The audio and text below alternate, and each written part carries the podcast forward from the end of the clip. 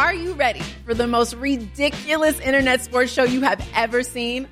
Welcome to React, home of the most outrageous and hilarious videos the web has to offer. So join me, Rocky Theus, and my co host, Raiders Pro Bowl defensive end Maxx Crosby, as we invite your favorite athletes, celebrities, influencers, entertainers in for an episode of games, laughs, and of course, the funniest reactions to the wildest web clips out there. Catch Reacts on YouTube, and that is Reacts, R E A X X. Don't miss it. This podcast episode is brought to you by Coors Light. These days, everything is go, go, go. It's nonstop hustle all the time. Work, friends, family expect you to be on 24 7. Well, sometimes you just need to reach for a Coors Light because it's made to chill. Coors Light is cold lagered, cold filtered, and cold packaged. It's as crisp and refreshing as the Colorado Rockies. It is literally made to chill. Coors Light is the one I choose when I need to unwind. So when you want to hit reset, reach for the beer that's made to chill. Get Coors Light in the new look delivered straight to your door with Drizzly or Instacart. Celebrate responsibly. Coors Brewing Company, Golden, Colorado.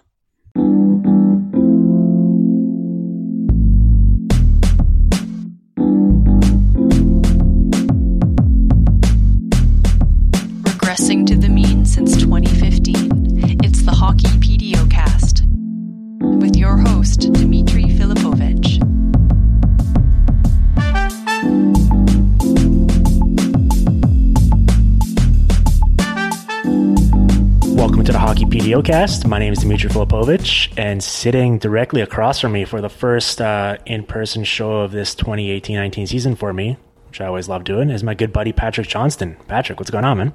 Oh, not know much. Sitting in a lovely apartment. I feel like we're very cool here. I, I wish there was like an audience, and you know, we're, we're Yeah, we're not- staged. It's staged well. It's not that big of an apartment, so I'm not sure how many people we could seat in here, but Like you know, we could get we could get the Canucks Army alumni, we could get Cam, we could like get. Cam Charron, Thomas Drance. They can't come, they're team Jeff employees. Angus if he's still around. Jeff Angus. Yeah, that'd be a good one. It's a good crew. Um, I email with Jeff sometimes. do you actually? Yeah, he's like does tennis stuff. Well, we're going to talk about that and a bunch of other stuff. I'm glad this is the first. I'm shocked this is the first time I've had you on. But now No, well, you've got no, an as I said, official. I had to get a real job first. so okay, I, people I have official takes now. people always give me crap for just glossing over this and just jumping right into the show, and then they're like, "This person was great, but I don't know what they do. Uh, Should I follow them on Twitter? What what's what's their deal?" So let the listeners know um, what Patrick Johnston does, and uh, and then we'll get into the actual show itself. Well, I'm the the newest beat writer for the Vancouver Province and the Vancouver Sun. Hmm. Uh, started in September after some other guy left for some sports startup. Yep. And uh, yeah, so I've been doing Canucks stuff. Um, there's two of us, which means that I'm not on every road trip. So currently, Ben Kuzma's on our other uh, on on the current road trip, but obviously back uh, tomorrow. And uh, yeah, so I'm going going out on the road next week. Was on the first road trip, and uh, yeah, you and I know each other from Canucks Army. Yep. I think you might be one of my like oldest, both in terms of actual age, but also in terms of how long I've known you, friends in the in the industry. It seems about right. Yeah, I mean, yeah, because We started in like 2011 or so at Canucks Army. I was t- yeah t- late late in the playoffs 2011. Yeah. Drance picked me up and and then found Cam shortly thereafter, and Mm-hmm. the buzz was gone about me.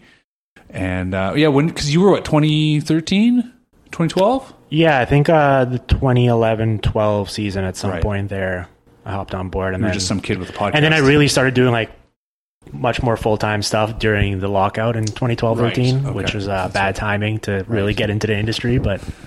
I remember it's really funny, um, and I promise believe we'll get into current events for people who are like, "Oh, this is a history podcast, isn't it? But I remember um, one of my first big pieces was writing about why the Canucks should not go hard after Shane Doan.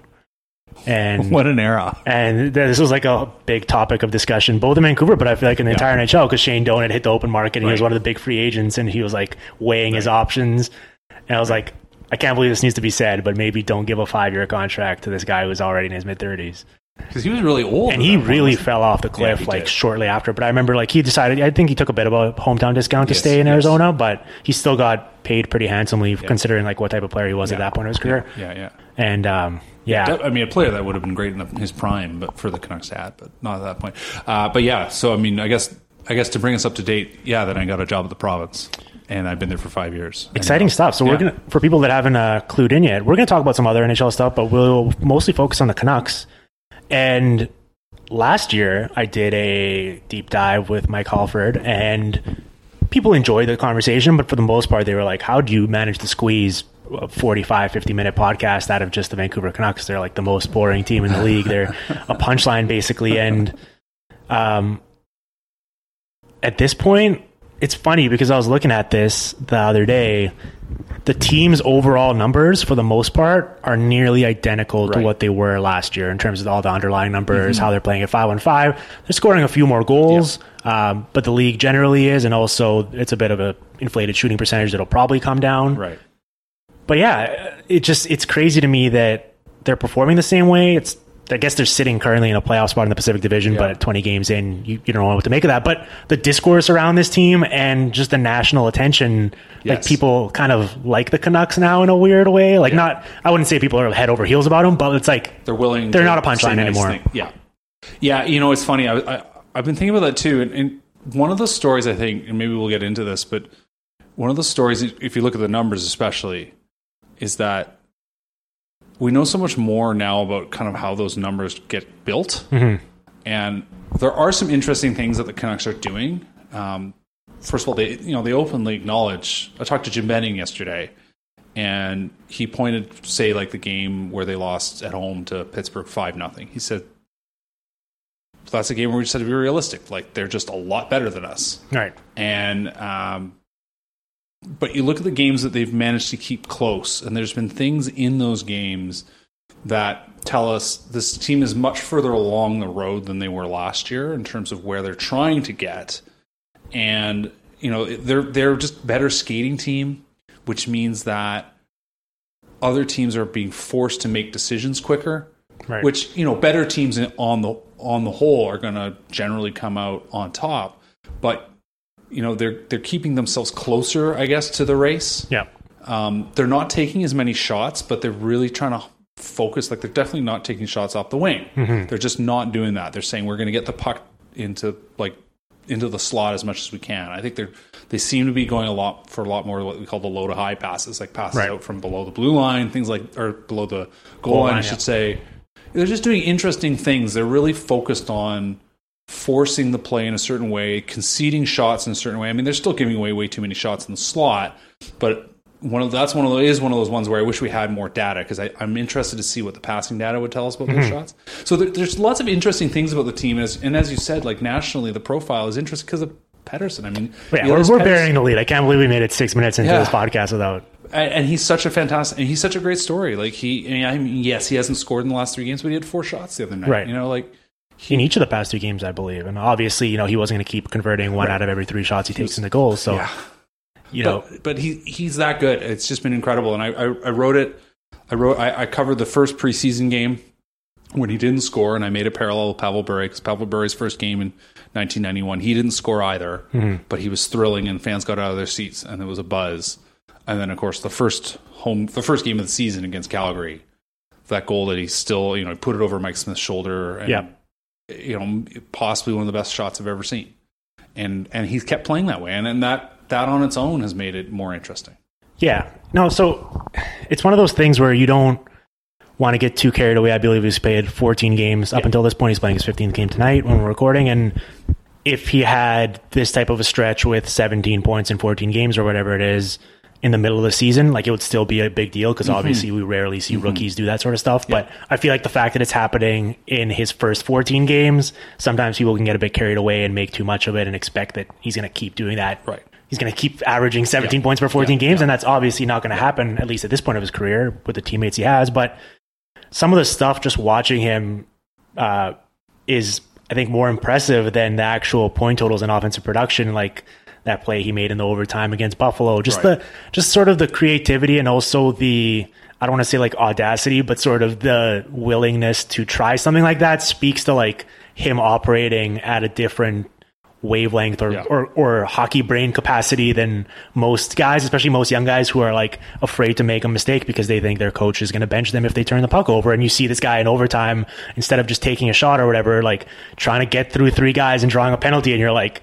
That could have gone so horribly wrong, but he's so damn good that he pulled it off and drew a power play. Audacity is exactly Yeah. the word. No, I think that's the right word to Yeah. use. Yeah, I, I well think about the seven six goal, the last home game they Right. had, or the seven six game Against the last- Avs, right. Against the Avs when he he did the Sedin thing, and he slapped the puck off, you know, took the slap shot dump in to set up Boeser for the the goal off the boards, Mm-hmm. you know, and I uh, you know after the game we talked, we all talked. I mean, everybody talked about it, and and multiple people brought up the Sedins. I wasn't the only one, and everyone said that reminded us of the Sedins. Pettersson claimed he'd never seen the Sedins do it. Fair enough. I mean, I mean, I, I suppose it's a statement. You maybe have been drafted by the Vancouver Canucks, Yeah. but maybe you weren't necessarily interested in watching the Vancouver Canucks. But uh, I asked I asked Jake Virtanen about it, and and as people may not have discovered, and if they haven't, they should. Jake Virtanen is a fantastic quote. He's got he's he's willing. He, he gives you great comments about stuff. And I asked him, and he said he said, "Oh God, I'd never try that." Which speaks. I mean, here he's a confident young player. Like Yep. Is a confident young player, but it was an it was an order of confidence for him. He's just like I would never try that. Yeah. It says that, and he was saying it. This is how confident in his abilities and how creative a thinker he is, and how how instinctual his audacity is. He says, Yeah. "Well, let's just try it. Let's do it." And and and then he did it, and it worked. I mean, even if it hadn't worked, even if the puck hadn't, even if it hadn't been a goal, we still would have been, "Wow, what what an idea to try." Yeah. I, I think in the past I would have said this. I think now it's a bit of a cop out because we are seeing that uh, players who are developed here in North America and play major junior, like you watch a guy like Mat Barzal, for example, and he shows that sort of. I think like Artemi, Artemi Panarin is one of the best guys at this, just kind of keeping the puck on his stick for a half second longer than you're used to seeing from NHL players because he's that confident and creative with his ability, and it usually leads to different passing lanes opening up and opportunities that other guys would have missed out because they either just fired the puck on net or dumped it in, right? Right. But I do think there a bit of that has to like the bit of the overseas mentality and obviously playing in a pro league mm-hmm. at such a young age, like that clearly gives him a bit of a leg up where, you know, he just turns 20. I don't think he's your typical 19, 20 year old hockey player who, you know, was just playing in major junior or NCAA. Like this is a, a fully, well, I don't want to say fully formed because I think this, this guy's the limit for him moving forward, but he's clearly already operating at a different level than most young guys are. the, the cultural thing is an is an important factor. sure. I think I think it's less. I, I think you're also right. It's less of a factor because, you, as you said, you do see guys that are really trying to drive their skill as being. Yeah, they're, the being, they're being why they're encouraged at a younger level. It's not Yeah. being like beaten out of them by Yeah. grumpy old Yeah, coaches. No, exactly. And I and, and but yes, Pettersson in the end is very much an example of a player who has come up through a system, and and he's he essentially says it himself. You know, that's my job. My job is to score. Like that's why I'm here. There's no denying that. Um, you know, he does every, the, the, fact that he does everything else so well is why he's been so successful. Why Right. he's, you know, the fact that he's such a good back checker, you know, is something we've all talked about already now. But, but that's still not why he's there. I mean, the, the, him being a good back checker keeps him, keeps co- coaches confident Right. in him. But at the end of the day, his job is to score, and he's been doing that, and and by doing really fun, and in really fun ways, I should say. So I was I was writing about Pettersson uh, today, and sort of the overarching theme of my story was, you know, typically hockey sort of propped up as uh, being the ultimate team game, Right. and you know the whole is greater than the sum of the parts. And obviously, I mean, compared to a sport like basketball or even football with like a quarterback, even a star player like Connor McDavid, for example, is going to be playing tops 22, 23 minutes a night. And as we've seen, I mean, the Oilers had the best player in the world last year and they didn't make the playoffs. They're already struggling again this year. So there's only so much you can do as a great player and a superstar. And I think sometimes um, hockey fans really champion that idea that hockey is this kind of workmanlike team sport. But at the same time, when you watch what a guy like Pettersson has done for just sort of the uh, prism through which we look at and talk about the Canucks, both at a local and national level, it's clear to me that the NHL still is a superstar driven Oh, yeah. sport, especially in terms of driving fan excitement, getting people to go to the games, to getting them to tune in, open their Twitter and talk about it while it's going on, like so on and so forth. You need those young, exciting players, especially for a rebuilding team, to sell hope. Yeah. And that, I think that's ultimately what this entire thing boils down to. It's like this team is still not very good.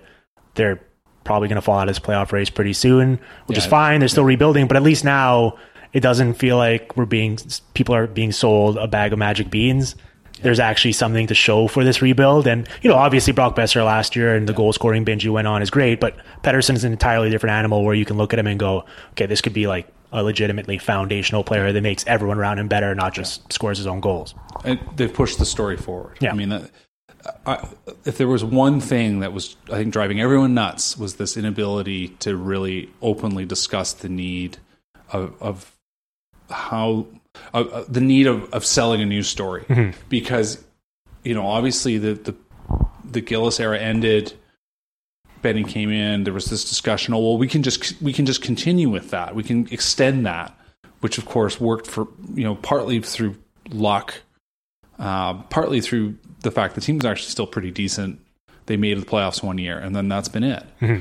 And then they kind of poked at the edges of what they really needed to be doing, which was moving on to the next thing, getting younger players involved. Some of that, yes, admittedly, was the fact there weren't a whole lot of young players coming in. Right. Um, but they still went out and did things like sign Loui Eriksson for six years, six million dollars. Right. You know, like uh, there was a lack of focus in it. And I think what we're finally seeing now, and, and some of that is helped along by the fact that Sedin's decided to retire, and so the club was forced to think about themselves in the new terms that they were always going to have to Yep. uh, was that yeah they've gone and said nope this is what we're doing now you know as I wrote on the eve of the season like this is not a team full of kids like they're still not that they sort of talk in those terms it's a younger team Yeah. you know I think it's 26 Well, just look at how they approached the summer. right but they still brought exactly Yeah. they still brought in veteran Right. free agents and and you know that you can you can quibble with with that part of the approach but the focus is now on what the fans wanted to hear which is that these are the guys for the future Right. and some of them are here like Pettersson's here we're seeing a fair bit of Adam Gaudette uh, you know these are going to be the guys that the team's going to be built around and and that okay this is fun there's no expectation of playoffs. I mean, there. I don't have no doubt there'll be an expectation of playoffs for next year. Um, whether or not they make it this year is immaterial, but uh, it, it is exactly what you were saying that they pushed the story forward. That there is a new, that there's a thread. It's a new era. This is something new, uh, and it's something that you can. Okay, cool. I like this, and and it's honestly it's fun and more interesting to watch. Yeah. It's, it's pretty simple.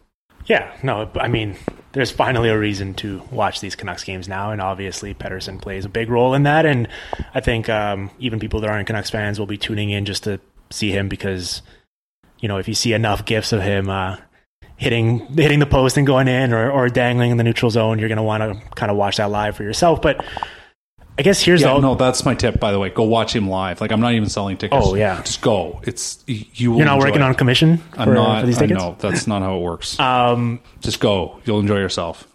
so I know this is like the ultimate uh, contrarian or nerdy analytics guy take, but You're not one of those guys, is are you? is it?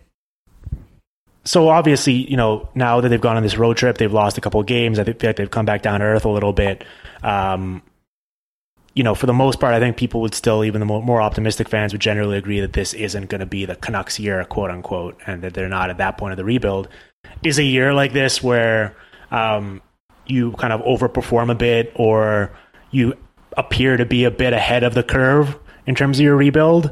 Can that actually set a franchise like this back because it kind of sells a little bit of that false hope where all of a sudden, let's say they missed the playoffs this year, but they're pretty competitive. They're winning a bunch of games. They're staying close in games. All of a sudden, next summer, if you're Jim Benning, you know, the Aquilinis are breathing, breathing down your throat, you're looking at it going, okay, well, we we were pretty close last year, so I think this really could be our year, even if you aren't necessarily ready.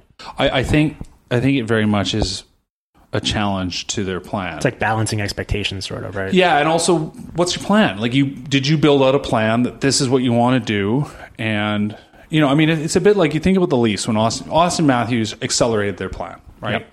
He can't. They not only did not only did winning the draft lottery, but the fact that he was able to deliver right out of the box. Yep.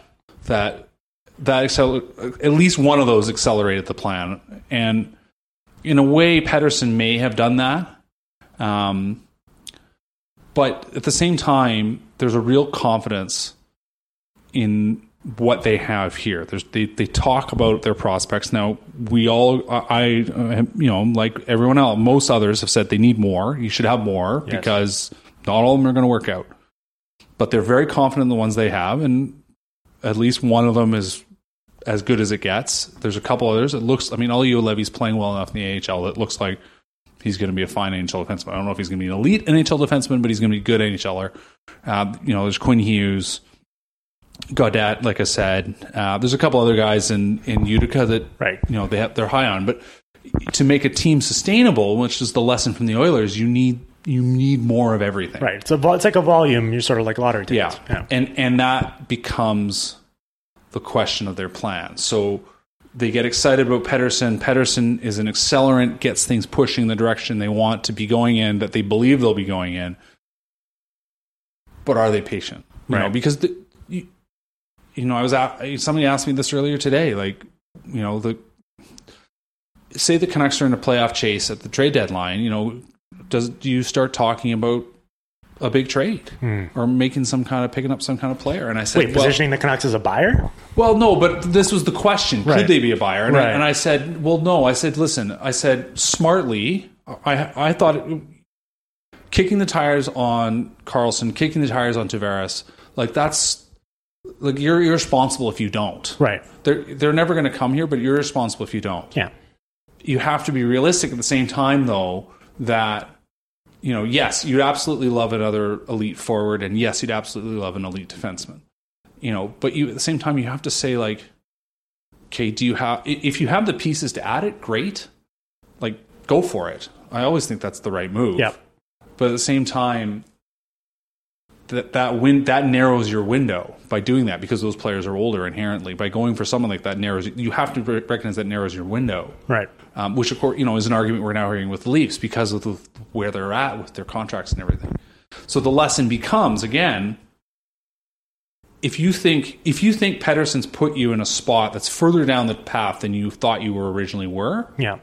Then you that becomes the equation. Okay, we're in this spot, Pettersson, but the fact is Pettersson's still twenty, only twenty years old. Right.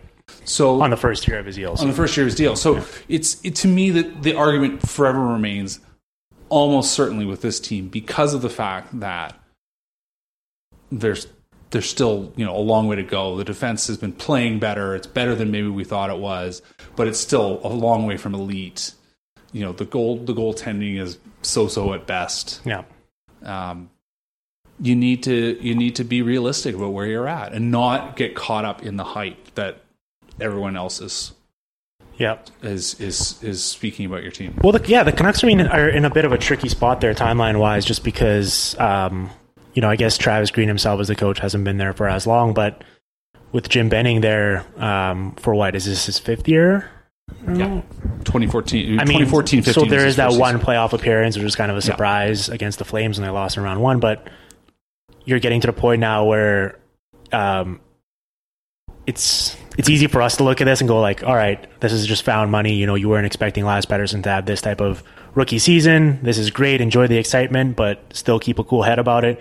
But obviously, you know, if your job is on the line or if you're feeling the pressure to finally get some of that playoff revenue and have something to show for this team you've been building for a couple years, like it's very very easy if you're that deep into it um, and you have that much on the line to forego that sort of patience and just make a miscalculated trade either at the deadline or in the summer with signings and i guess that would be the ultimate thing here where it's like enjoy this for what it is but also keep some perspective on where you are in the grand scheme of things because i don't think i mean we we're talking talking about the canucks as a potential buyer i mean it's one thing to, I guess, make the playoffs just Yeah. because the Pacific Division now, aside from San Jose, I feel like is very wide open. But I mean, what, where does that ultimately get, like get you? Like, what are you trying to accomplish? Are you trying to accomplish making the playoffs again? Or are you trying to eventually win a cup or and or at least be a legitimate cup contender? And I think the division itself kind of speaks to the story. It says part of the story is is that I, part of the story is that you you find yourself in a window where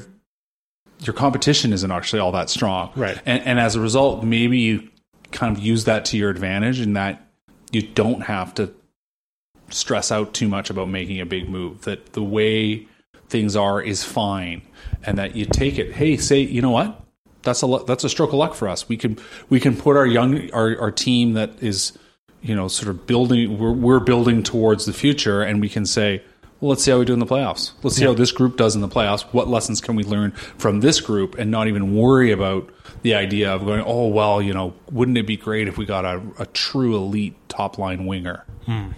I don't even know there's such a player out there, but just as a thought experiment, you don't even have to worry about that because, hey, you played well enough. Your division was terrible, and now you're in the playoffs. You're saying the Canucks should not be pushing all their chips in for an Artemi Panarin Panarin rental at the deadline. no, no, yeah, I, I that don't would be a bad bad move. Um, as much as it would be fun to have her. Oh, it'd be a, it'd be a blast. Yeah. Um, I'm not sure how far that would take them. Um, okay, let's take a quick break here to hear from a sponsor, and we will pick this conversation back up on the other end of things.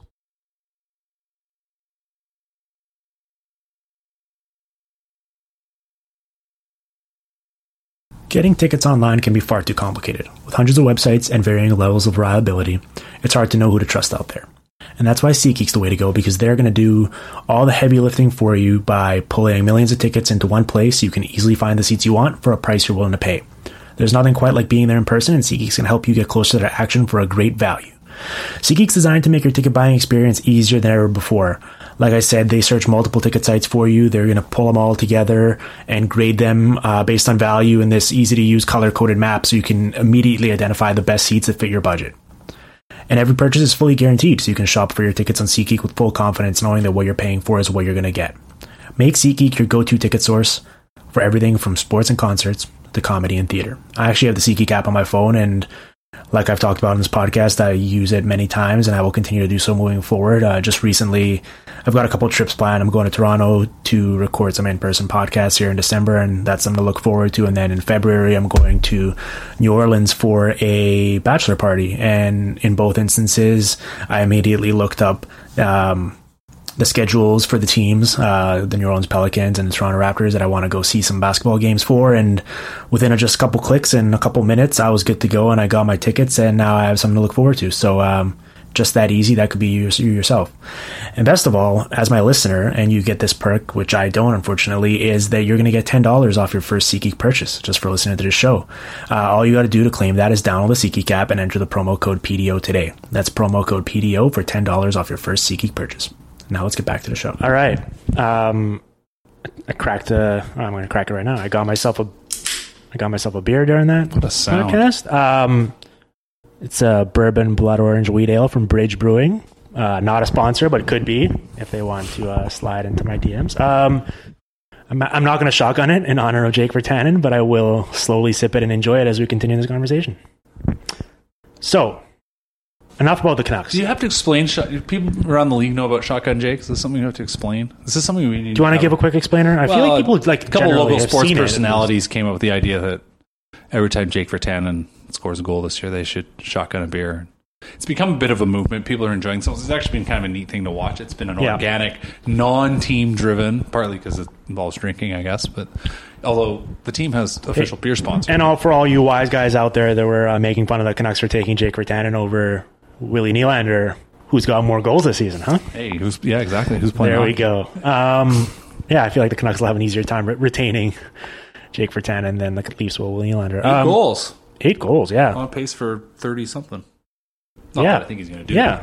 Yeah, I mean, obviously shooting uh, 17% or whatever helps, but I mean, if you look at it, a lot of it's happening around the net, and I think it's part of it is what Jim Benning and the Canucks probably envisioned when they drafted him out of out of Calgary, right? It was like, Jake Virtanen was going to. Jake Virtanen, I was pretty convinced was always going to be an NHL player. Yeah. I wasn't sure he was going to be a frontline player, and I'm not sure he is now. But he's playing good hockey for them, and you know what? Most teams, I think, would be like to have a player like Jake Virtanen on their team. yeah, he's a useful guy, I think.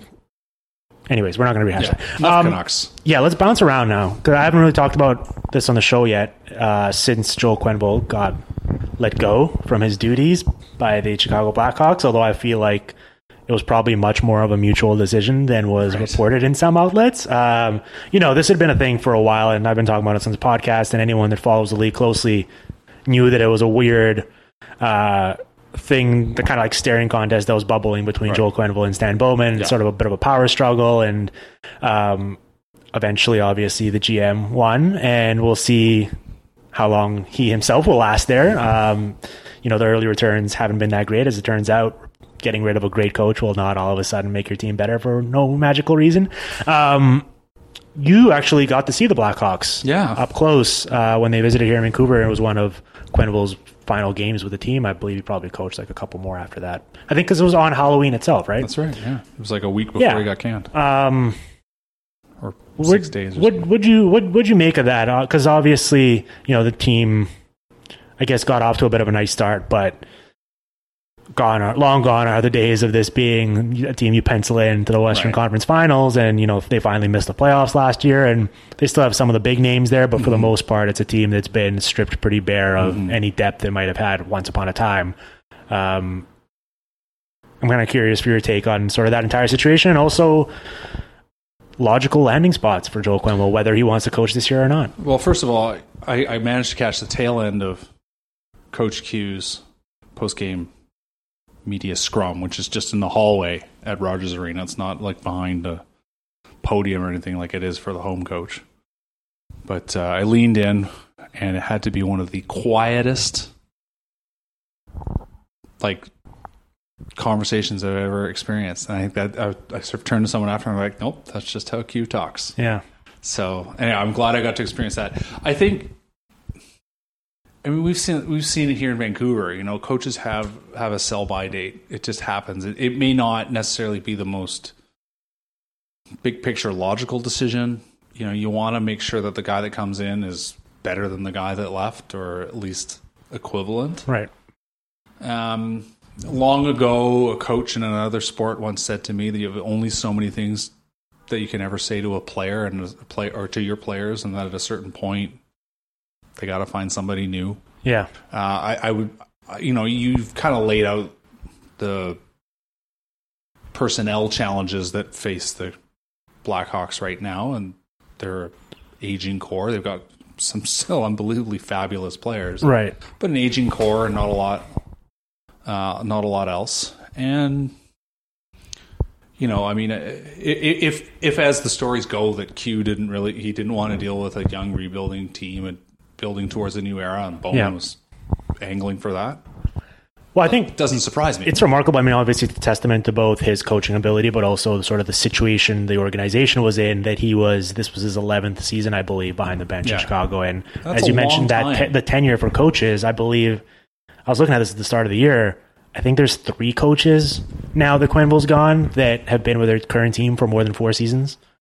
that And doesn't. I believe me. it's like it's Paul Maurice, John Cooper, and Peter Laviolette. I want to say is the third guy, and it's remarkable. I mean, most of the turnover happens within two or three years because either you're a cup contender or Or you know your not. window closes, Yeah. and all of a sudden you're going to be the first one to get blamed, right? And so the fact that he was there for this long is a thing in and of itself. But I don't know. Like I think he's a fantastic coach. I mean, I thought he came across very well in Craig Custance' book, where he was sort of hanging out with all these various Stanley Cup winning coaches, and you know there were all these anecdotes about how, like in the final game of the regular season, a guy had a performance bonus, and he made sure to put him out there for these exact situations so that he Right. get it, and Right. you know, there's stuff like that where it's like, okay, you can see why the players would love this guy, but just without even any close interactions with him, just sort of following from afar, like he always struck me as a great balance of what you'd generally consider more of an old school type, just considering how long he's been around the game. So he commands a bit of that presence and respect from a certain type of crowd, but also he seemed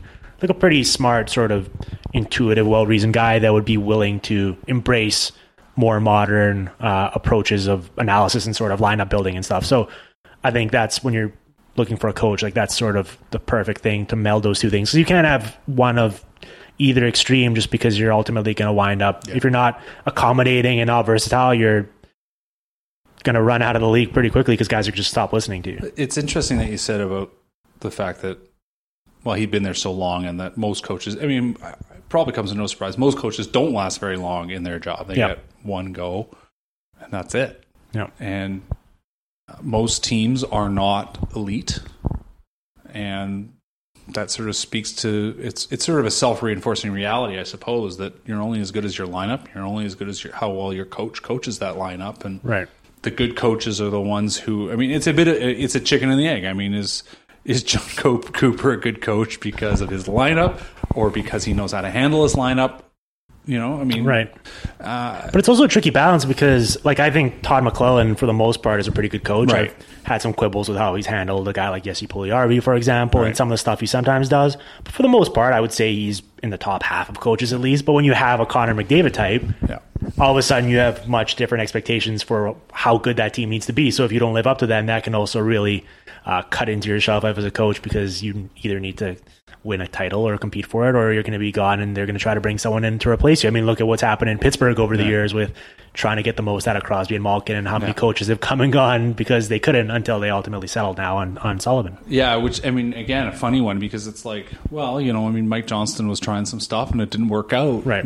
You know, but you know, it's that it's that endless thought experiment. What if Willie Desjardins had gone there? Because Willie is the ultimate hands-off coach. Yeah. you know, and, and he goes into into Pittsburgh and just lets his two star players run the. You know, maybe maybe it's a completely different story there. Is Mike Johnston back in, in Portland? I, I should know this because I am off the top of my LinkedIn friends with him. Oh. and he always posts these videos of like coaching 101. And Oh. I feel like Um, he's back with the, with the with the Winterhawks. I But don't know. You'd have to have Steve Ewen. You have to have him. in. yeah, But uh, no, eh, the the for the churn the churn in the league is in, in coaching is is you know I mean it's it, it tells you first of all there's a lot of coaches that people think are NHL quality coaches, mm-hmm. and it also tells you that well, there's only 31 jobs. there's only 31 jobs, Yeah. and and that at the end of the day, most teams most teams are grasping for what they're trying to figure out what's wrong with their team, and that and that so for for Quinn, I mean Quenneville won. I mean that's the difference, right? Right. You, you keep winning, it's going to keep you in the job. You know the, the the fact that he liked his players, got along with his players, speaks well to him. You know, I I think that again, I mean, a guy like John Cooper clearly is, gets along well with his players. Um, but it's more than you know. I, there is more to it than that. It, it's it's under it's being a fit in your organization. Um, you know, uh, the organization having a sense of what it wants to be, where it's trying to go, where it's trying to go, Yeah, what the coach is for. Uh, and you know, for a long time, Quenneville and the Blackhawks were one and the same. yeah, yeah. I think sometimes you know the uh, whole personality or psyche thing can sometimes get overblown for players, but I do believe that you know behind the bench that's one thing where like you do need to find the right fit with the personality and, and sort of how that's going to mesh with the players you do have and where you're at in that trajectory. Uh, I remember when we saw when when Boudreau um, was let go by the Capitals, I believe within like 24 or 48 hours or whatever, Right. he was scooped up by the Ducks, and I imagine the fact that Joel Quenneville doesn't have a job yet as of this recording speaks much more to the fact that you know he's getting paid pretty handsomely by the Blackhawks, and he probably he hasn't had time off in a long time, so I'm sure he's enjoying this, and he's probably gonna kind of sit back and wait for the perfect opportunity to arise. But yeah, I think that speaks much more to his choice than uh, teams not being interested. Because I imagine if he said, "Listen, I want a job right now," I imagine that probably like at least 15 teams called him, even if they're happy with their current coach, just to check and see if uh, Quenneville might want to take over their job. Well, I mean, you want to talk about personalities? Talk about the ultimate person we think of personality. And it comes to John Tortorella. He lasted one year in Vancouver, but he was the coach for four years in New York. He's been the coach in Columbus for four years. and a great example of you can teach an old dog new tricks. Yeah, And people can evolve because I used to make fun of John Tortorella all the time on this podcast, and I think justifiably so based on what we knew and heard about him. And I got to see I was I was actually covering the Canucks full time yeah, um, as the managing editor of Canucks Army while he was here. Mm-hmm. And that was a train wreck. And I think he's even admitted himself that was it was a self imposed train wreck because he was not committed to that job at all, and he was sort of in this weird crossroads of his coaching career, and he took some time off, and now the job he's done in Columbus, I think you know just everything you hear and sort of the coverage you see from people covering that team, like. I wouldn't say he's the most progressive guy still by any No. means, but I think like he's at least opened up or warmed up a bit to the idea that there's the game has evolved and um, so the fact that he of all people was able to go through that transformation um, is very telling for sort of what it takes to be a successful coach over a long period of time in this league and that it's possible yeah. And- again, why? And it's remarkable. I mean, even even him. I mean, he's lasted. He's had some good stints in a couple places. I think he was seven years in Tampa when Yep. he first started. Uh, but again, you know the personality is a lot, and the ability to connect with who you are, and success is a huge part of it. And and there are certain people who stay in the league, and there's certain reasons why. And I have no doubt that Joel Quenneville, if he wants to coach again, I mean, how long we, he was in St. Louis for a really long time too, wasn't he? he was well so i imagine this is the obvious kind of pivot question here. It's what's the best fit for him? And I imagine he's asking himself that question right now, looking around the league. And I think I'd imagine if I was in his shoes, I'd be looking at the Edmonton Oilers, and I'd be thinking to myself, "Boy, it'd be fun to coach Connor McDavid Yeah. for the next however many years I get the good fortune of doing so. And, um, you know, there's obviously roster flaws there, and I don't think their GM is the guy to uh, to fix them. But if you're Joe Quenneville, like that seems like the type of opportunity that not might be once in a lifetime. He's coached some great teams, obviously, and great players. But I mean, whenever you get a chance to coach the best player in the league, especially at this age where you know it's not like you're inheriting a guy who's 29 years old and you're like, okay, I don't want to necessarily get anchored down by a declining team. Like, there's reason to believe that the Oilers are on the trajectory upwards at least uh, with some of the young players they have. So I think that's like the most obvious fit. Is there anything else around the league in terms of because most of the good teams that are intriguing probably have like firmly entrenched coaches. Like yeah, obviously Tampa Bay or Winnipeg would be great.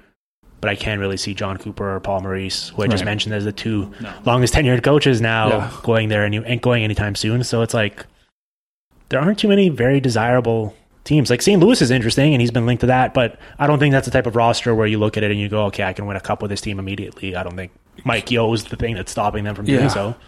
Carolina, but I mean, But just, I mean, they've just hired Ron yeah, Brind'Amour. exactly. They've turned over Off their a good start, management, new yeah. owner. You know, that's the kind of team. I mean, they were sure were a fun team to watch. Florida, maybe, Yeah, but you know, I mean, it's this. It's an interesting one because he's. I just looked it up. He's he's sixty. yeah. Right. This is this is the next job is probably his last job. Well, if he's there for another eleven years, it is for sure. right? But I mean, you know, say say he goes in and says, "I'm going to be a coach for five more years." Yeah. right. I mean, maybe he want, yeah, maybe maybe two, maybe he's got two more gigs, but realistically, the next gig is going to be his next job. So it's not going to be going into a mess like L.A. Right? Yeah. Nor, nor, nor I think, yeah, there would be any appeal for, for No. that at this point. Poor, And- poor Willie. um, you know, and you're so you're right. So you sit back and think about it. Okay, well, may, yeah, maybe maybe it's a lineup like Edmonton's, but I don't get any sense there's any interest in getting rid of Tom McLellan. Right. Um, See, I think like I this is like the ultimate like armchair fantasy booking, but I saw someone online going like, "Oh, what if uh, you know Steve Yzerman and him went to Detroit, and Steve Yzerman obviously Right. took over as GM and he took over as coach." I think that team is still a bit too far away in the process Yeah. for like that to make a lot of sense for him. I'd say like that's still a a reclamation project, right? Like, Yeah, I mean, it's sort of the profile of it would be high, but the actual, um, the actual chance of success is low. I mean, there's nobody. th- Yeah, there's nothing that jumps out at you saying, "Oh, Detroit's the team of the future," right? yeah, Uh, yeah, it, it's not. It's not. It's not clear to me what the real true options are out there because, as you said, like there's a lot of pretty. There's a lot of like solid fits, you know. Like we've mentioned Torts, we've mentioned Sullivan, we've Yeah. mentioned, um, you know, you mentioned if you think about a few other teams, you like Mike Babcock's not going anywhere. You know, Claude Julien's giving having success in Montreal. yeah. I guess like maybe a you know Boston with potentially, but I feel like you Yeah, know Bruce Cassidy hasn't been there for that long, and they've been But- successful enough Yeah. that I feel like, they they're, don't have they don't. They're not a team that you sort. Of, I mean, they're not a team where you say, "Oh, they they need a coaching change." I mean, you, there are examples of teams that are doing really well that what they really did need was a new coach, and they Yeah. fired their coach despite everything. But no, I, I don't think Boston's that team. I guess the Flyers maybe Flyers could be you know- interesting. yeah, Flyers could be. They have the talent. Yeah, Hakstol is. You know, I think people were not think- huge fans of his. Yeah, um, Buffalo, but Phil Housley, you know, has actually found some stuff this year. yeah. So you know, I mean, I'm, I'm you know, I think Edmonton. I keep coming back to Edmonton that as is uh, probably yeah. I mean, it's not going to be Colorado. It's Yeah. not going to be. He's not. we're just listing all 31 teams. All Yeah, right, let's, let's just go, through all the uh, teams. He's not going to go to Arizona. It's not going to be San Jose. Yeah, Anaheim. I would not want to latch myself onto that as potentially my last job. Yeah, I mean, you, you know, I mean, Anaheim. To me, Anaheim's an interesting one because there's a, there's enough chatter around. Like, they're just things are not going well there, and there's enough chatter about Carlyle. yeah, like I think it's very easy uh, to make fun of Brandon Carlyle, and he makes it easy upon Yeah. himself. Uh, makes it easy for us. I think there's only so much you could realistically do with that roster. Like I think they could be better than they've shown, and obviously getting healthy would be a good start for that. But at the end of the day, I think even the best coach in the world with a healthy Ducks roster could only take that team so far, just based on the way it's been assembled. Like They're pretty. I mean, being so reliant on the goalie is a pretty big yeah, story there, isn't yeah, it? and like aging guys who just are getting phased out of this league. Yeah, it's a it's tough. Um, we're now rapidly approaching the holiday season, and for many of you out there, myself included, that means you're about to realize that you need to start scrambling to figure out what to get for your loved ones. Fortunately, MeUndies is around to help you knock your gift giving out of the park this year, thanks to their unique combination of style, comfort, and affordable cost. Let me tell you exactly why you're going to want to get those you care most about some MeUndies to stay cozy in this holiday season. MeUndies uses the, co- the coveted micromodal fabric, which is three times softer than cotton. If you've never felt this fabric, get ready to experience pure bliss in underwear form. MeUndies actually sent me over a couple pairs uh, earlier before we started this ad campaign, and I got to tell you, they've completely won me over, and I fully intend on going back and getting myself some more because I don't want to be wearing anything else. They're just that comfortable. And this year, MeUndies is actually releasing a new print every Tuesday. That means you'll have no excuse not to celebrate the holidays right down to your very core and get super festive. But why stop at just undies? This year, MeUndies is also launching their holiday prints in lounge pants and onesies as well, and both are made from the same micro micromodal fabric as their undies, so they're going to be just as comfortable and just as soft. And the best part of all is MeUndies actually has this great offer for my listeners right now. For any first-time purchasers, when you purchase any MeUndies, you get 15% off. It's a no-brainer. You get 15% off a pair of the most comfortable underwear you're ever going to put on, and you're going to be running back to get more as soon as you try them out. To get your 15% off your first pair and 100% satisfaction guarantee, just go to MeUndies.com slash PDO. That's MeUndies.com slash PDO. Now, let's get back to the show. Okay, here's another You're interesting... done with me listing all the teams in, in yeah, the NHL. yeah. Uh, I don't think Coach Q needs our advice. I think he can uh, he can handle himself. Um, here's another parlor question. So Elliot Friedman on this week's 31 Thoughts brought up the idea of um, playoff expansion, and the gist of it was, I think the top six teams. So the the top three teams in each division all get in, and then the two wild cards basically um, in each conference will wind up playing the teams, the two teams who just missed the cut, um, in like a best of three or whatever. Okay. With with that, with the teams that were the wild card teams having home ice or whatever. Right. It's basically sort of like what they're doing in what they did in baseball, Right. Where they just It's a playing game. they're just trying to play in games, yeah. And I'm kind of curious for your take on it because I can obviously see both sides of the argument for you know the old school traditional type or sort of wanting to not make it too easy to make the playoffs because I do understand if you're going to have 82 games, What's the the point? of play the, fa- 82 the, the games? prospect Yeah. of then playing another like in baseball especially the idea that you play 162 games and then you play one game Yeah. is bonkers to me. Yeah, but at least yeah. in this case, 82 and then you play like a best of three or whatever, like that can make some sense and I can understand it from a fan interest perspective, from driving revenue. Like Yeah. it seems like it seems like a great business opportunity is what I'm trying to say.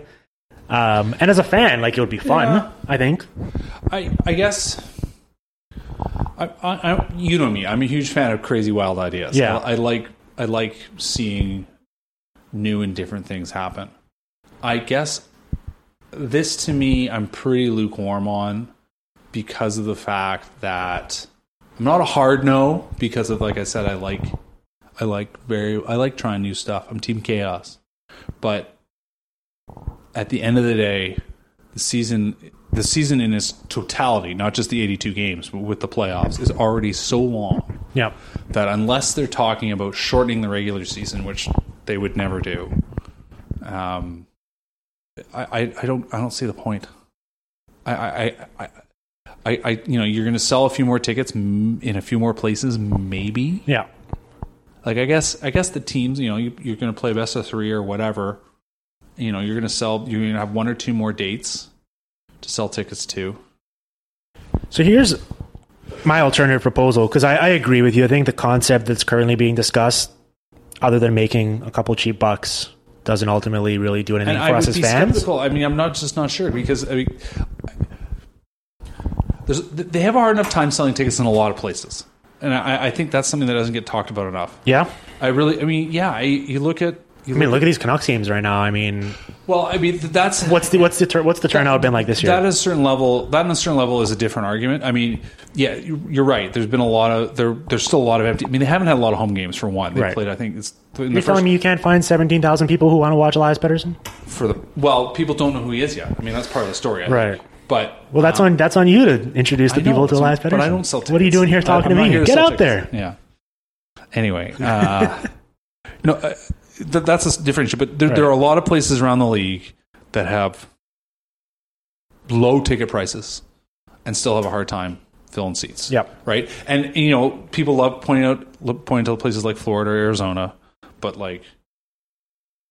I saw a Detroit game earlier this week where there weren't a lot of people in those stands. Yikes! Yeah, know? at the Little Caesars. right? Whatever it you know, it's it's it's not a it's not you know it's a league that you know has a lot of fans, does well, but there's a lot of places where they're not rocking every night, and so to me, opening the rink up, I mean, I can get it. That's why they would want to sell more tickets, but I'm not convinced that it's going to be a sellout. You know, so and also I also from from the sort of you know aesthetic perspective, the first round of the playoffs, you know NHL playoffs is so much fun, Yeah, the first round's the best too when It's you have like best, four games on it, right? And you know even you but know, this wouldn't necessarily eliminate it. I, I just I'm not I'm not saying it eliminates it. I just I just I just wonder what it would do. Like it, what it would do. Would it would would it just shift the buzz? Would the buzz still be there, and we just have this? We'd have to wait a whole extra week. Do you know what I mean? Like uh, to me, one of the one of the strengths of what makes this the first round of the, of the Stanley Cup playoffs works is that it comes almost right away. The season's over. Yeah. There's kind of and the NHL's always done a good job of kind of having a fantastic kind of crescendo end of the season. Things happen. There's always a, some fun stuff the last week. A couple races get settled. And then boom, we're in the playoffs. And it's the beginning of this fantastic marathon. And and it's such a good start. And so if you added some weird little mini play-in round, Yeah, it just I don't know. It just to me I, I feel like it would just become a unloved stepchild. So here's my counter proposal. I love those. So we do have the play-in games, but you're not doing it based on the ninth and tenth teams in each conference Okay. getting to play in. You're doing sort of you, you've seen this idea of um, the gold model for drafting, where it's like in the second after you're eliminated, Right. the Who- better you are, the better the pick you get to reward teams for not tanking. lottery. Yeah. Yeah. I'd be interested in something like that, whether not necessarily when the team gets eliminated, but maybe the second half of the season or something. The teams that have played the best in the second half get like a set, like get like a lifeline or a second chance. And maybe this is just like a Best of the teams that miss out. yeah. So this is maybe just a recency thing, but like I think it would have been fascinating entertainment and storytelling to have the Arizona Coyotes last season right. get to potentially play in the playoffs because you know they obviously stunk at the start of the year. Right. I think they lost like their first ten games, and at that point you're pretty much out of it. But then they were like the hottest, most successful, most exciting team in, the, in the final six Right. weeks of the season. And I think it'd be very interesting to see a team like that get rewarded. Now, obviously, I think there's going to be very few instances of teams like that because I think for the most part, the teams that do the best in the second half of the season will probably right. like generally there's not that big of a variance between the first and second half for crappy teams but i think something like that would be much more appealing to me than just this idea of because you're ninth place you all of a sudden get a second chance at like a, Because you just missed because you Yeah. lost six of your last seven. yeah it's games. like oh well you Just should have won an extra game Like yeah. to me, that's the thing though is like you're going to end up with teams like that. That you know, if if it's nine versus eight versus nine and seven versus ten or whatever, yeah um, at least one of those teams is a team that basically hit the wall and couldn't finish it out.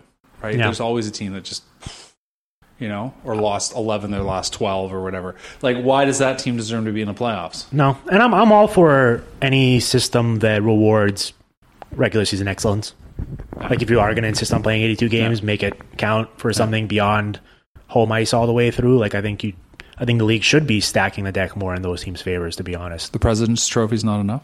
well when's the last time the president's trophy team won the stanley cup i feel know. like it's been forever yeah it really? yeah you always hear this stat about how it's like It's the they always anymore. generally lose pretty quickly in the playoffs yeah so it's uh it's tough and that's the thing it's like a seven game series does that better determine who was the best team in the the 20 but it's in, in a given fun. season.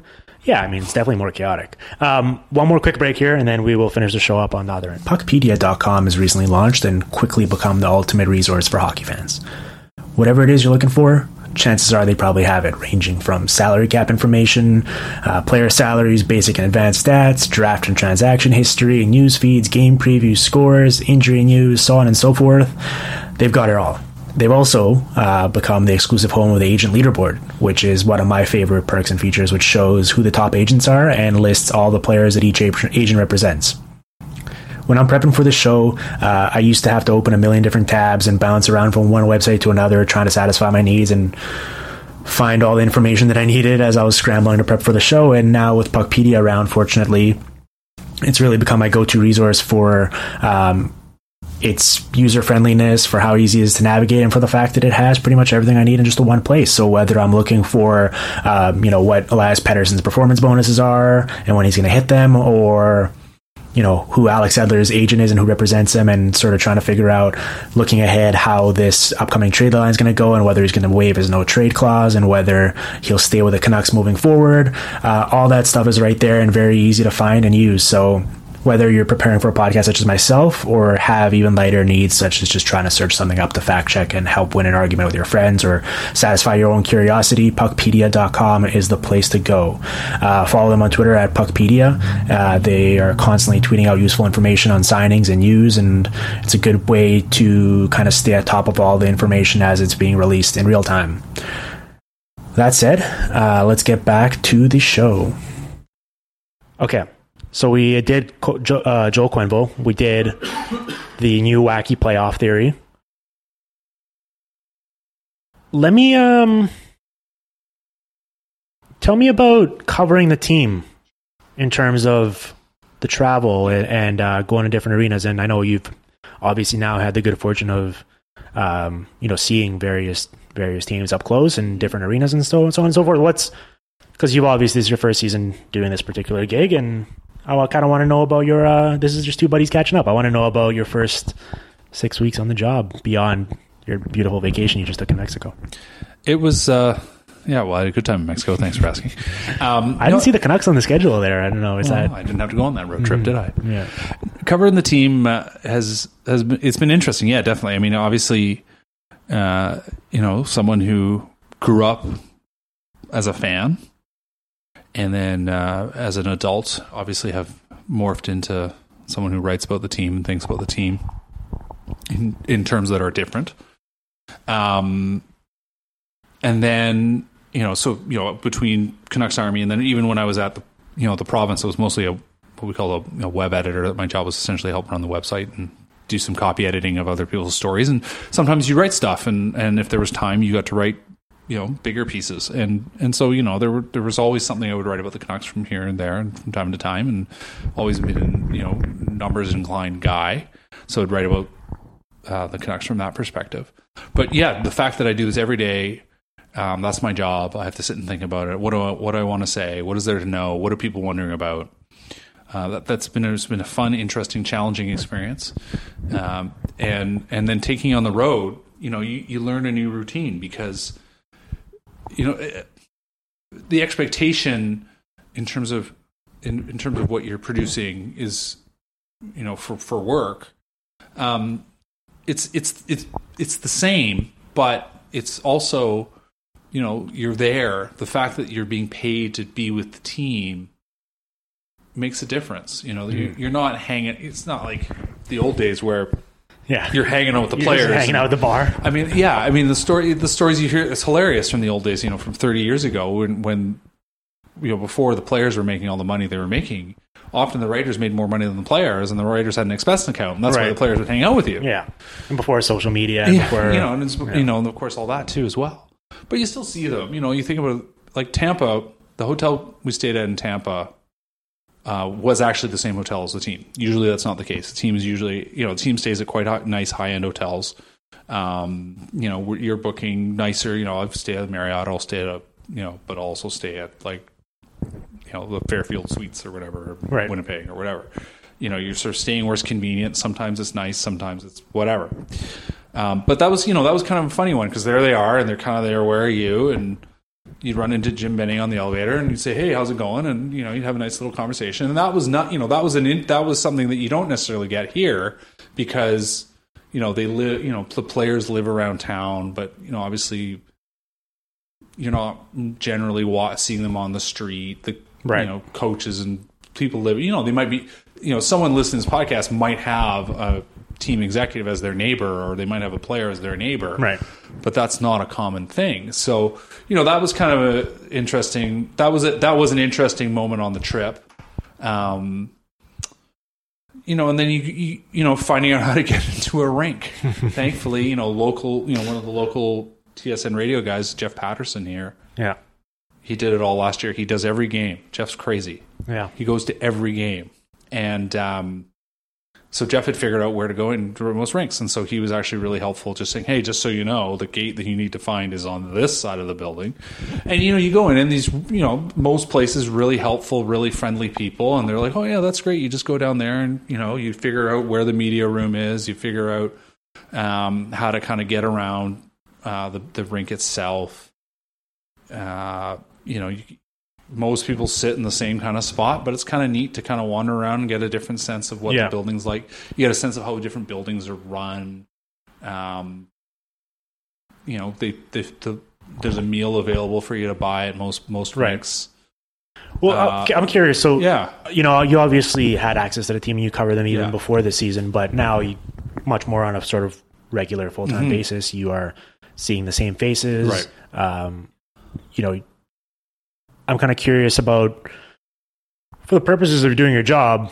Obviously, you know, players have for the most part been pretty trained at this Yeah. point of their career to say the right things or sort of Yeah. not necessarily tell you actually what's in your mind or what would make for a great Right. story because Yeah. it doesn't really behoove them to do so. yeah, Um, and that's why part of our job is to get that out of Yes. them in some capacity. And, um, you know, you obviously become familiar with personalities, and sometimes you know, okay, maybe if I phrase it in this certain way, Right. this will resonate more with this particular Yeah. player. Or you, sometimes you know, Yeah. like this guy's a no-fly zone. Like, there's no, Yeah. you can ask him in any which way you want in any language, but he's not going to Yeah. give you anything good. But like, sort of, how has that interplay gone on in your first six It's- weeks? it's Like, I'm very curious about that. it's been pretty good. I mean, some some of the people might have seen Sven Baertschi's reaction to one of my questions, which I was straight up trying to confirm that the Deke went as planned, and and you know, I mean, I understood his reaction in hindsight. It was a loss. Uh, you know, they the team had lost, and he called it a rude question. but we talked about it. You talk about it. You know, it's good. There's a there is a dynamic, and you talk about it afterwards, and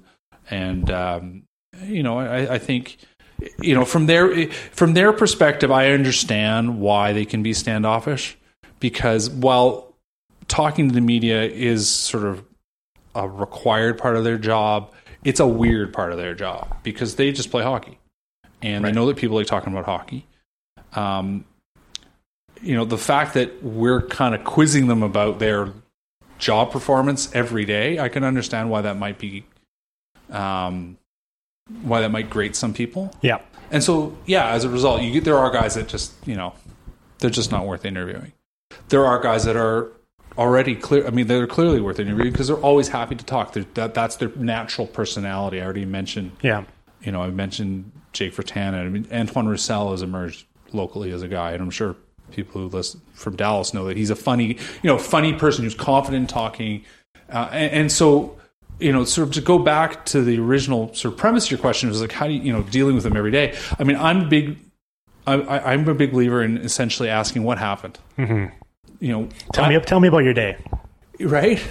You know, but like, I used to hate that when I'd come home. My mom would be like, "Tell me about your day." yeah, you know, like, but like you're sitting from above. I said, I saw this. You know, we saw this goal, like the Yeah. Pettersson goal. I asked Virtanen, like, what do you, what do you sit and think about on the bench? You know, and it, and it's it's it's a, you know, I mean, it's it, it's a bit of a news reporter's trick. You know, tell what were you thinking about? yeah, you know, and you try to help people through their own process. And so that that actually becomes because people like talking about stuff like that.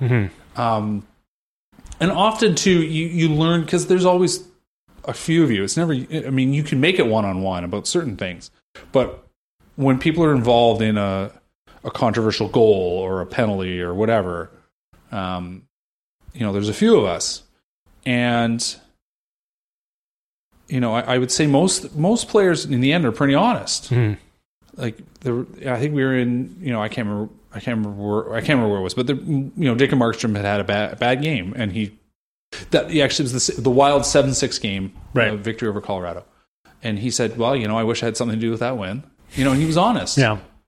and you know it's smart on their part because it kind of deflates the kind of old the old school which was to kind of badger the guy Right. you know kind of deflates that kind of which is smart on their part but and it helps you tell your story i'm not i mean to me in the end it's like i'm trying you know when i'm writing say i'm writing a game story you know everyone everyone watched the game Yeah. right what i'm trying to do is trying to add something that maybe they missed something that was interesting Yeah. something i think some, provide some context. right? Something I think that helps under explain. We we call it the what we learned format. We chunk it out, so it's kind of ends up being four or five things. I try to put some sort of actual, you know, statistical performance based stuff. You know, so talk about who had a good night in terms of shot attempts. Right. Who, maybe someone was having a hard time in shot attempts. Why that's a problem. Um, you know, there's a couple other guys out there now that track micro stats, and I'll be talking to them during the game. What do we think about so and so or Right. whatever? And I'll try to throw that in.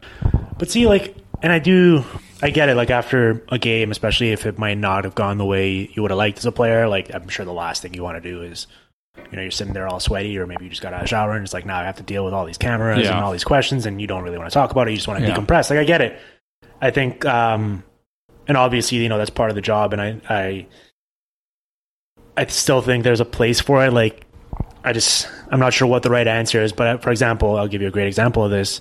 Um, I forget when it was. It might have been during the preseason player media tour thing that happens or whatever. But my good buddy Alex Prewitt had a thing with Nikita Kucherov, Right. where he got to sit down with him for a bit more of an extended period of time, right. and they like went back and rewatched some of his previous goals from the prior year or Right. assists I think he had because he didn't want to talk about his goals, and um, and you got to like sort of you kind of get um, a peek behind the curtain or sort of a look into what makes some of these players tick in terms of Right. what he's and so they went like frame by frame and he's explaining what he saw on the ice Yeah, and he like yeah. remembers Yes. it and and so stuff like that is uh, I think just so insightful and cool and you get this view into this player's mind and you sort of get this added context to what you saw happen on the ice and so stuff like that I understand why obviously at the end of a game you can't do, be doing stuff like that but you obviously when you but especially if you're covering the team especially if it's you know they have a four day break or something and a bunch of practices like stuff like Yeah. that is like you know I, it's not my my job. My job is more much more is sitting at home and sort of Yeah. analyzing from there. But like Yeah. I do, I would give a lot of respect to the people who do that on a full time basis, on a day to day basis, because I think there are a lot of useful nuggets to glean from it. Well, thank you. no, but, no, but I I'm mean, just buttering you up. Thanks. No, but I, no. To me, that's kind of what I was trying to get at. Was that at the end of the day, like postgame quotes mostly are not that useful. And the people asking the questions usually know it, and they just need to hit these Yeah. so they can put the quote and there the are story. of, there are some old school narrative yeah, reasons for it that mostly I try to avoid. yeah, um, and that I try to say, you know, because now, especially now that you once you know the, how the routine works, you know, so whether home or away, it's the same. So the game's over. You know, the the team has is allowed to keep the room closed for five minutes, and then and then you're in, and it's it's basically you. In theory, you can get anybody you want. Um, you know, I, people have probably heard this, but NHL locker rooms now at home, you know, they, they set up two rooms. Mm-hmm. They, they change in a different room. They put on all their their like, I mean, they're not even long johns, but like their workout workout. They people would recognize them as workout clothes. Yeah. You know, they have leggings and you know long sleeve shirts. Yeah. and they change into that in the other room, and then they come in to the room where their hockey gear is, and they put on their hockey gear. And you know, it's, it, it always amazes me that we get the five minutes, we get in, and there's like eighty percent of the room is now empty. Yeah. those guys have scrambled, and and in those five minutes, you know that the coach has come in and said something, and that maybe one of the players has said something. So these guys literally are just—it's almost they like it's like they probably have like it's like they have a parachute, like they're, Yeah. they're pulling the zip line, and it just boom, all their clothes, all their gear falls off, and they're like, but you know what? You know, I get it because like there's certain guys that hang around because they know they're going to be want to talk to. Usually, it's you know, usually the media guys like it's probably going to be this guy and this guy. Yeah. But you know, you can ask for other players, and so players will come back, and you'll talk to them. Sometimes they're still in their workout gear. Sometimes they're in there already in their suits and in a shower or whatever. Um, but you do that, and then the coach talks, and you kind of know how that routine goes. And and you know there's always the obvious questions and someone will ask the obvious question. And then you've got something else you're curi- curious about something you're thinking about. I mean the way we do it at our papers yeah we do a game story. Like i said this is what we learn thing. We send it out the door. Um, usually i don't have to put any quotes back into that because it's going in the paper and the paper has to be printed and by the time the game's over You don't have time. Sometimes you'll go back if there was a fun little thing that someone said, you'll throw it in.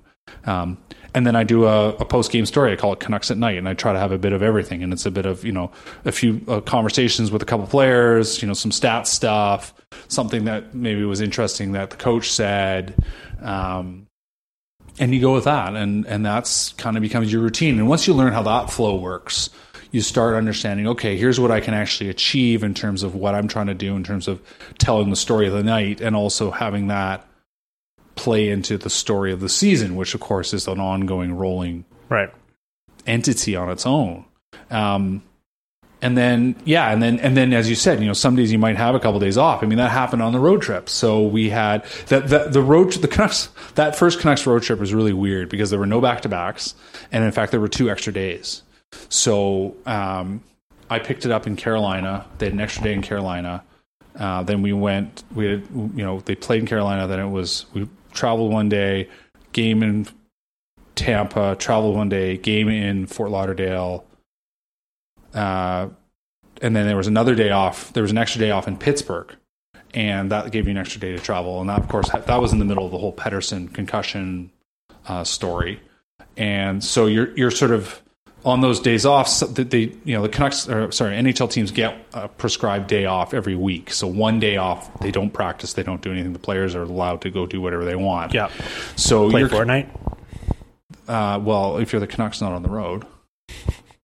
So glad we didn't get into that. but uh, um, no, you- you end up with you know yourself. You're having, to, especially when you're on the road, you're having to deliver a story every day. So you end up working some ridiculous amount of time, and then Yeah. you get that time back when you come back.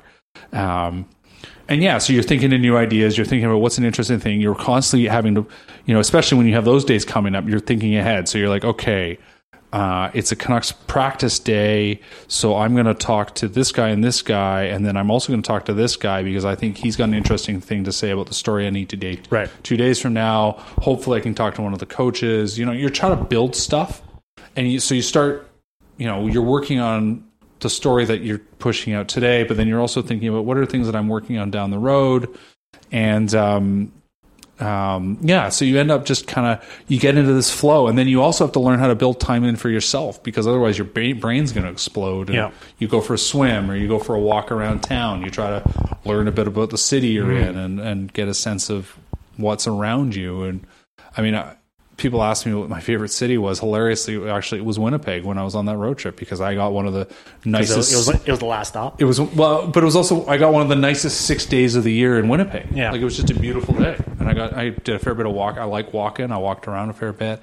A friend of mine used to live there, so he'd given me a couple places to check out, to, you know, coffee and have some lunch. Yeah. and yeah, it was it was yeah, and then and then like and then and then you're back to the rink, you know, and you're thinking about what's the next story going to be, and what what what do people want to know, and what do people what are people curious about, and what am I curious about, and what what do I think's been missing, you know? I mean, that's the other one is that you come into a job like this, uh, you find yourself thinking, okay, well, what did always what did I, I always think could have been done better? Because we all have opinions. Everyone Yeah. says, "Oh, this guy doesn't know what he's talking about," you know. Like, so you say, okay, well, why don't I do that? Or what, a, you know, so yeah, that's a bit of a rambling answer. I don't remember where Well, we started. no, I'm, I'm I'm looking forward to following your journey. And if uh, if anyone listening, um, you have Patrick's ear. If you have any story ideas, or Absolutely. if you've ever wanted to uh, get certain answers from players, um, pitch it to Patrick. Um, before we get out of here, I do want to. I always forget to do this, and my producer gives me crap. Um, I want to tell people to go to iTunes and uh, rate and review the podcast. It's important. It's very important. It Gets you up the list. It shoots me up the list. It's good. We've got 400 reviews already. Five stars. 400? 400, five stars. Any one stars? So we're pretty prestigious. There's a couple one stars, but I think, you know, those are just so we remain modest. Um, I don't want to go into That's my the head. You went and put those yourself. yeah, yeah, I got to keep myself in check. Um, but it'd be great to uh, get more of you out there, uh, leaving positive reviews, hopefully. And uh, if you've enjoyed the show, I don't want to um, be telling you what to do. If you didn't like the show, then don't leave a five star review. But um, another thing is, this might be kind of silly because you're already listening to the show, but the podcast is on Spotify now. So if uh, if that's your cup of tea and you've been listening there through other mediums and Spotify is better for you, go check it out there as well, and you can follow the show. So That's big leagues. Big time. Uh, Patrick, this was a lot of fun, man. I'm glad we finally got to do this. Uh, people can follow you at Rising Action Correct. on Twitter and pitch you story ideas and uh, recommendations for cities when you're on the road. I also also Instagram Patty at Patty J on the road is is my work Instagram. Check out all your ties and all of your uh, Poking- various just outfits. try- trying to do my best Filipovic out there, you know. I've uh, I've been enjoying it, man. Um, this was a blast. Let's do this sometime again soon. All right, buddy.